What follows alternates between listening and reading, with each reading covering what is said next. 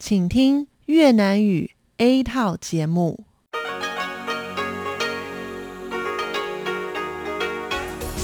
Đây là Đài Phát thanh Quốc tế Đài Loan RTI.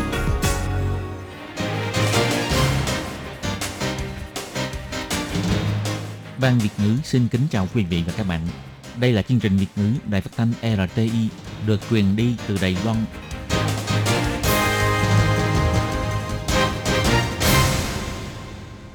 Thúy Anh xin kính chào quý vị và các bạn. Chào mừng các bạn cùng đến với chương trình phát thanh của Ban Việt ngữ, Đài phát thanh quốc tế Đài Loan RTI ngày hôm nay. Kính thưa quý vị và các bạn, hôm nay là thứ Sáu, ngày 10 tháng 12 năm 2021, tức nhằm ngày mồng 7 tháng 11 năm Tân Sửu. Chương trình hôm nay sẽ gồm các nội dung chính như sau. Mở đầu là phần tin tức thời sự, kế đến là các chuyên mục tiếng Hoa cho mỗi ngày, chuyên mục nhịp sống Đài Loan và cuối cùng sẽ khép lại với chuyên mục sinh viên nói. Trước hết xin mời quý vị và các bạn cùng lắng nghe bản tin tức thời sự với những mẫu tin tóm lược như sau. Cộng hòa Nicaragua cắt đứt ngoại giao với Trung Hoa Dân Quốc, Tổng thống bày tỏ sẽ không vì sức ép ngoại giao mà thay đổi sự kiên trì của mình. Tổng thống nói Đài Loan có quyết tâm và năng lực để đóng vai trò tích cực hơn trong việc xúc tiến dân chủ nhân quyền quốc tế. Nghiên cứu viên của Viện Nghiên cứu Trung ương xác nhận nhiễm COVID-19, từng bắt khoanh vùng 44 người cách ly và làm xét nghiệm, 43 người âm tính. Người dân đã tiêm hai liều vaccine COVID-19 đủ 5 tháng, có thể tự đặt lịch hẹn tiêm liều bổ sung. Tình hình dịch bệnh trong nước tạm thời không lan rộng, Đài Loan ghi nhận thêm 16 ca COVID-19 từ nước ngoài. Đội ngũ chuyên về quét 3D mạnh nhất Đài Loan, Solid Memory, nắm bắt cơ hội kinh doanh trong thời đại Metaverse. Và sau đây mời các bạn cùng lắng nghe nội dung chi tiết của bản tin ngày hôm nay.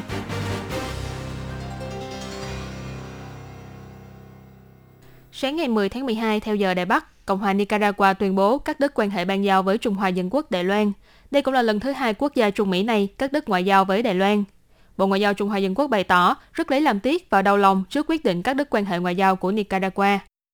Để bảo vệ chủ quyền và tôn nghiêm quốc gia, Đài Loan quyết định kể từ ngày 10 tháng 12 sẽ chấm dứt quan hệ ngoại giao với Nicaragua, dừng toàn bộ kế hoạch viện trợ và hợp tác song phương, rút đại sứ quán và các nhân viên của đoàn kỹ thuật chuyên môn về nước.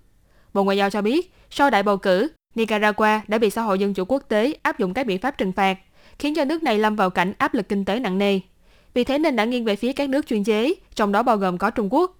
Họ đã tiếp xúc và bày tỏ đồng ý thương thảo về vấn đề nguyên tắc một Trung Quốc.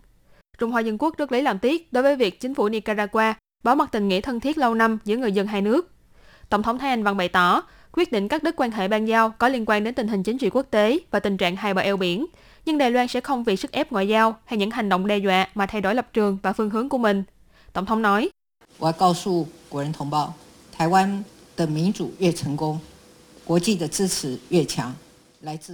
Tôi muốn nói với đồng bào cả nước rằng, nền dân chủ của Đài Loan càng thành công, thì sự ủng hộ của quốc tế càng mạnh, và sức ép từ phe chuyên chế cũng sẽ càng lớn. Nhưng chúng ta đều kiên định rằng, bất kể là sức ép ngoại giao hay hành động đe dọa, đều sẽ không làm thay đổi quyết tâm và nỗ lực của chúng ta trong việc kiên trì với tự do dân chủ, kiên trì hướng đến thế giới, kiên trì tham gia xã hội dân chủ quốc tế. Tổng thống đồng thời nhấn mạnh, dân chủ đa nguyên là nét đặc sắc của xã hội Đài Loan. Trong tương lai sẽ tiếp tục đẩy mạnh nguồn lực dân chủ của Đài Loan, nâng cao sức bền của nền dân chủ Đài Loan. Thủ tướng Tô Trinh Sương thì bày tỏ, có thể thấy được là Trung Quốc dùng mọi cách để cô lập Đài Loan.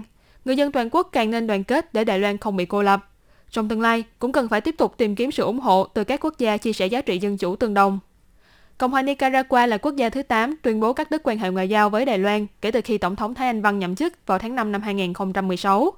Các nước cắt đứt quan hệ ngoại giao với Đài Loan trước đó bao gồm Cộng hòa Dân chủ Sao Tome và Principe, Cộng hòa Panama, Cộng hòa Dominica, Burkina Faso, Cộng hòa El Salvador, quần đảo Solomon và Cộng hòa Kiribati.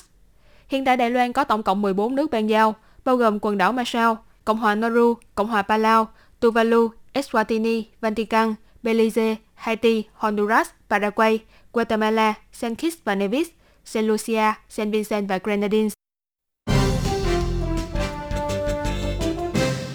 Năm nay, Giải thưởng Nhân quyền Dân chủ châu Á lần thứ 16 của Quỹ Dân chủ Đài Loan đã được trao cho luật sư nhân quyền Afghanistan Humaira Rasuli, biểu dương những nỗ lực và cống hiến của bà trong đấu tranh vì nhân quyền của phụ nữ Afghanistan.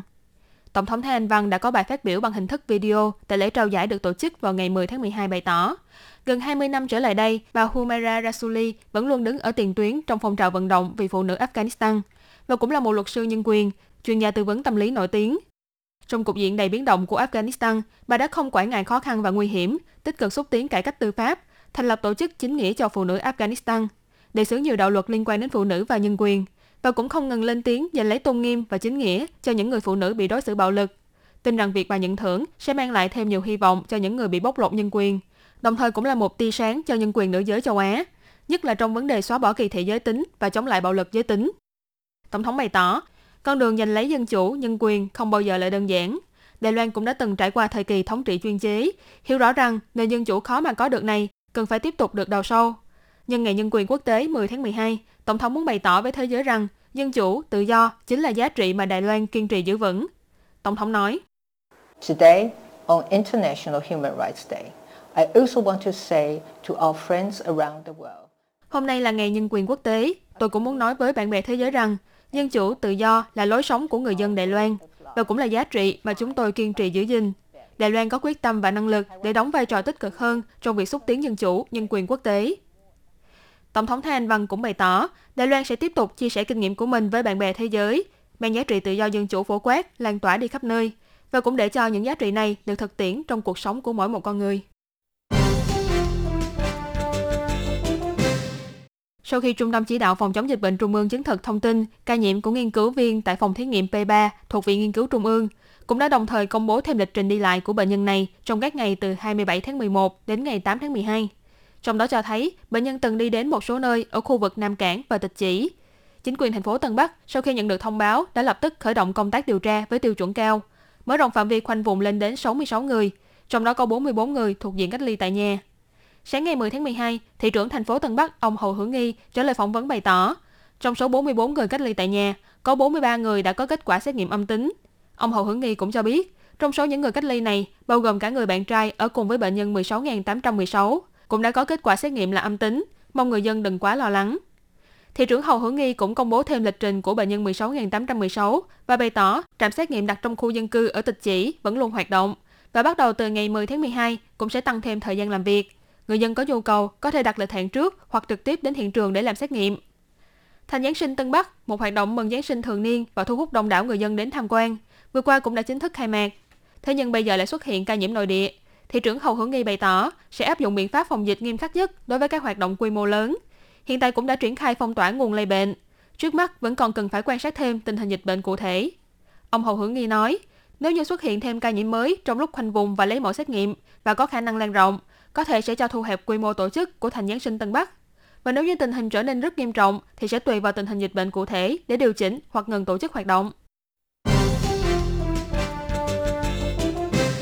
Ngày 10 tháng 12, ông Trần Thời Trung, chỉ huy trưởng Trung tâm Chỉ đạo Phòng chống dịch bệnh Trung ương bày tỏ, do xuất hiện ca nhiễm nội địa mới để giảm thiểu rủi ro lây nhiễm cộng đồng, kêu gọi người dân đã tiêm đủ hai liều vaccine được 5 tháng trở lên, có thể tiêm thêm liều bổ sung, tức liều thứ ba là vaccine Moderna, nâng cao khả năng bảo vệ sức khỏe cho bản thân mình.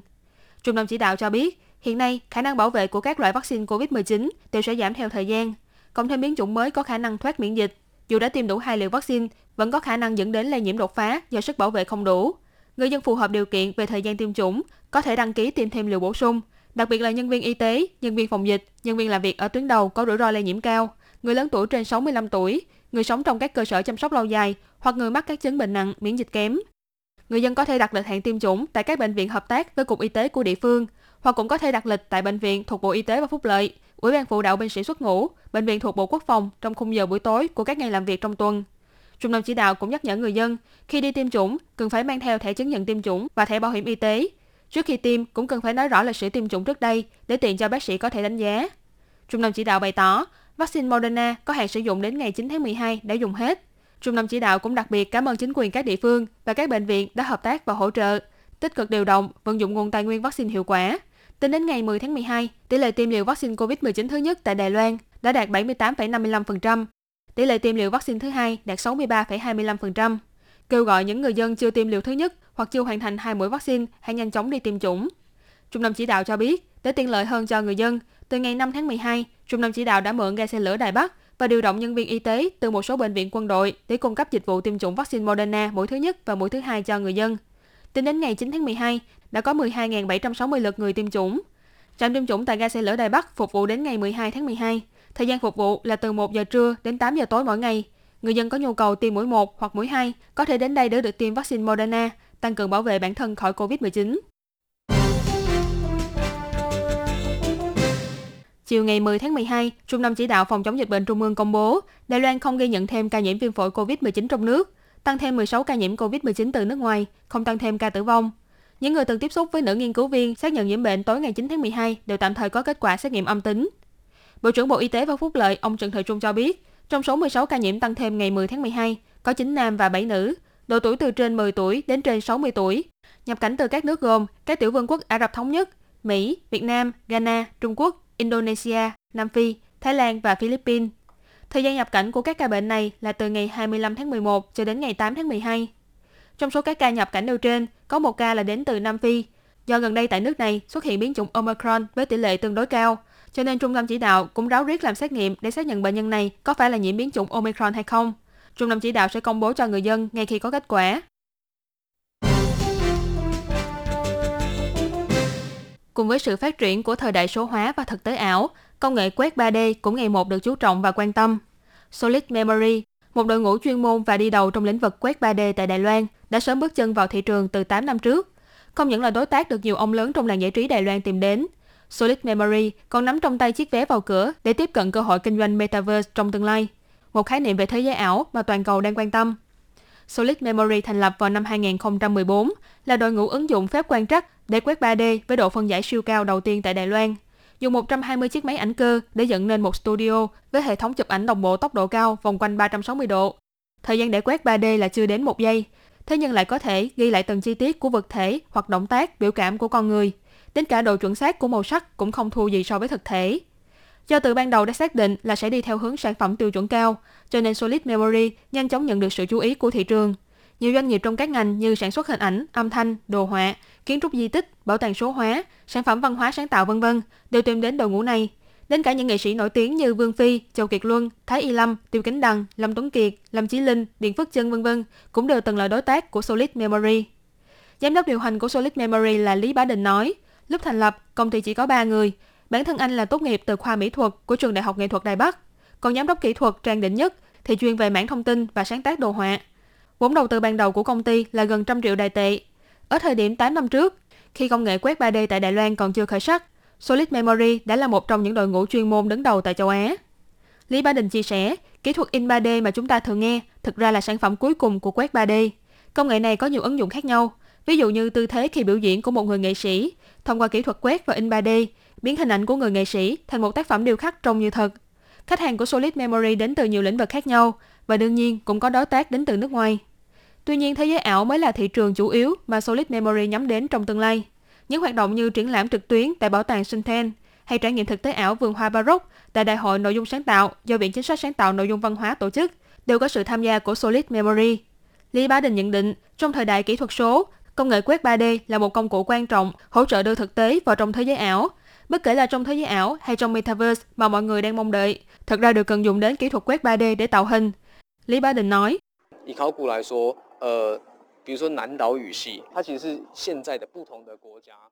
Trong lĩnh vực khảo cổ, ví dụ như hệ ngôn ngữ Nam đảo, tất cả mọi người tại các quốc gia khác nhau đều cùng ở trong khu vực hệ ngôn ngữ Nam đảo. Chuyên gia khảo cổ của những quốc gia này có thể cùng nhau nghiên cứu thông qua việc quét 3D văn vật có thể cùng quan sát mô hình rất chân thật và gần như chân thật ngay trên mạng Internet. Xem màu sắc của nó, kích thước của nó, thậm chí là chúng ta có thể tiến hành trùng tu ảo trên thế giới ảo, còn có thể tính toán dung tích của chúng. Lý Bá Đình vui vẻ bày tỏ, họ rất may mắn vì nắm trong tay chiếc vé vào cửa thị trường Metaverse. Nhất là trong thế giới ảo tương lai, cách thức mà con người giao lưu với nhau là như thế nào, rất đáng để quan tâm. Solid Memory hy vọng có thể tận dụng những công nghệ, kỹ thuật mà mình đang có để tiến sâu hơn vào trong làn sóng phát triển vũ trụ Metaverse. Trải qua giai đoạn đầy gian nan, thuật toán của máy tính và công nghệ mạng Internet ngày một phát triển, cộng thêm sự xuất hiện của đại dịch COVID-19 đã đẩy nhanh sự tiến bộ của thời đại ảo. Càng lúc càng nhiều ngành nghề bắt đầu chú ý đến Solid Memory. Đến cả Viện Chính sách Sáng tạo Nội dung Văn hóa cũng sẵn sàng rót vốn đầu tư, hy vọng hỗ trợ cho đội ngũ này có thể hợp tác xuyên ngành, xuyên lĩnh vực, gia tăng tốc độ tiến quân thị trường quốc tế của ngành nội dung sáng tạo Đài Loan. Lý Ba Đình cũng tràn đầy niềm tin, kỳ vọng có thể cùng bắt tay với các đối tác khác nhau, cùng xây dựng thế giới của tương lai.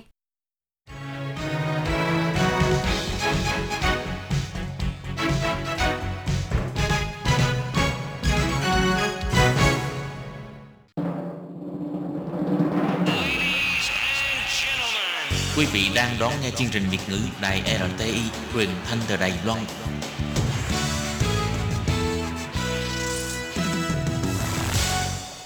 Hello, tôi Kim xin kính chào các bạn, các bạn thân mến. Tiếp theo phần tin thời sự ngày hôm nay, tôi Kim xin mời các bạn tiếp tục theo dõi mẫu tin. Thuốc uống điều trị COVID-19 đã ra đời, nhưng nó không thể thay thế cho vaccine. Và sau đây Tố Kim xin mời các bạn cùng đón nghe nội dung chi tiết nhé.